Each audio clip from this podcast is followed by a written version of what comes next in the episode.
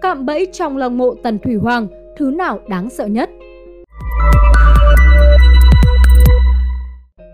Tần Thủy Hoàng là vị hoàng đế nổi tiếng trong lịch sử Trung Quốc, đã chấm dứt thời kỳ chiến quốc loạn lạc, lập nên một đế chế mới thống nhất.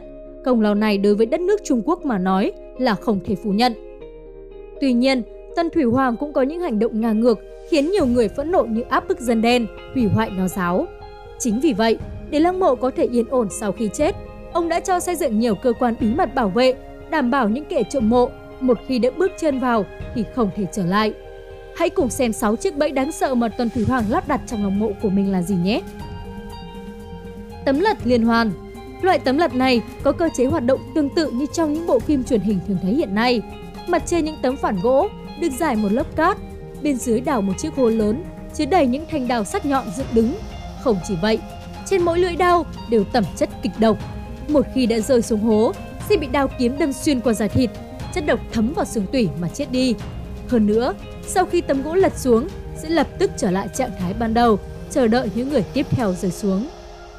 Cường cung ám nỏ Theo sử ký ghi chép lại, tuần Thủy Hoàng từng sai người chế tạo ra những chiếc nỏ có thể bắn liên hoàn gắn quanh làng mộ. Một khi có kẻ đột nhập, một cơ chế tự động sẽ được kích hoạt. Những mũi tên có độc ẩn mình từ mọi ngóc ngách phóng ra như gái nhím. Dựa theo hiện trạng những binh mã đất nung cùng nỏ được khai quật, ước tính tầm bắn của những mũi tên này là khoảng 800 cước bộ với lực cung rất mạnh. Đừng nói con người, ngay cả voi cũng có thể bắn xuyên qua.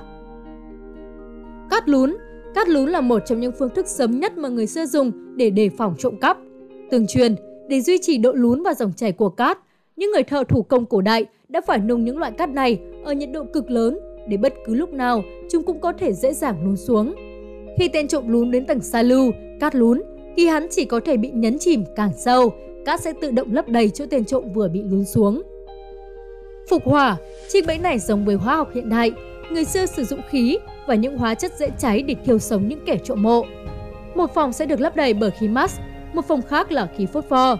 Khi mở cửa lăng mộ, một cơ chế bí mật sẽ được kích hoạt, trộn hai chất này lại với nhau sẽ lập tức gây cháy, thậm chí là phát nổ.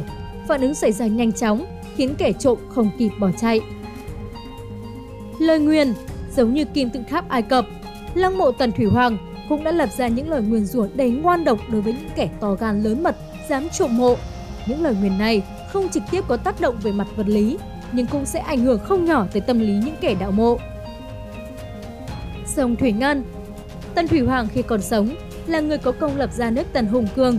Sau khi chết, cũng muốn làm chủ các linh hồn dưới lòng đất. Chính vì lý do này, Tân Thủy Hoàng đã sai người xây dựng đủ loại địa hình địa mạo không khác gì ở trên mặt đất để tạo ra những con sông lớn. Cổ nhân đã đổ một lượng lớn thủy ngân vào trong lăng, không chỉ để tạo ra thành sông mà chúng còn ngăn chặn những kẻ có ý định trộm mộ. Bởi ngay khi bước chân vào lăng tiên đế, chúng sẽ lập tức hít phải hơi thủy ngân lẫn trong không khí. Chỉ cần 0,3 gram thủy ngân là đủ nhiễm độc mà chết.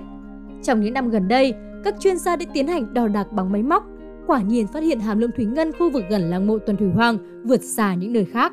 Do đó, họ càng chắc chắn khẳng định trong lăng mộ tiên đế có sông thủy ngân.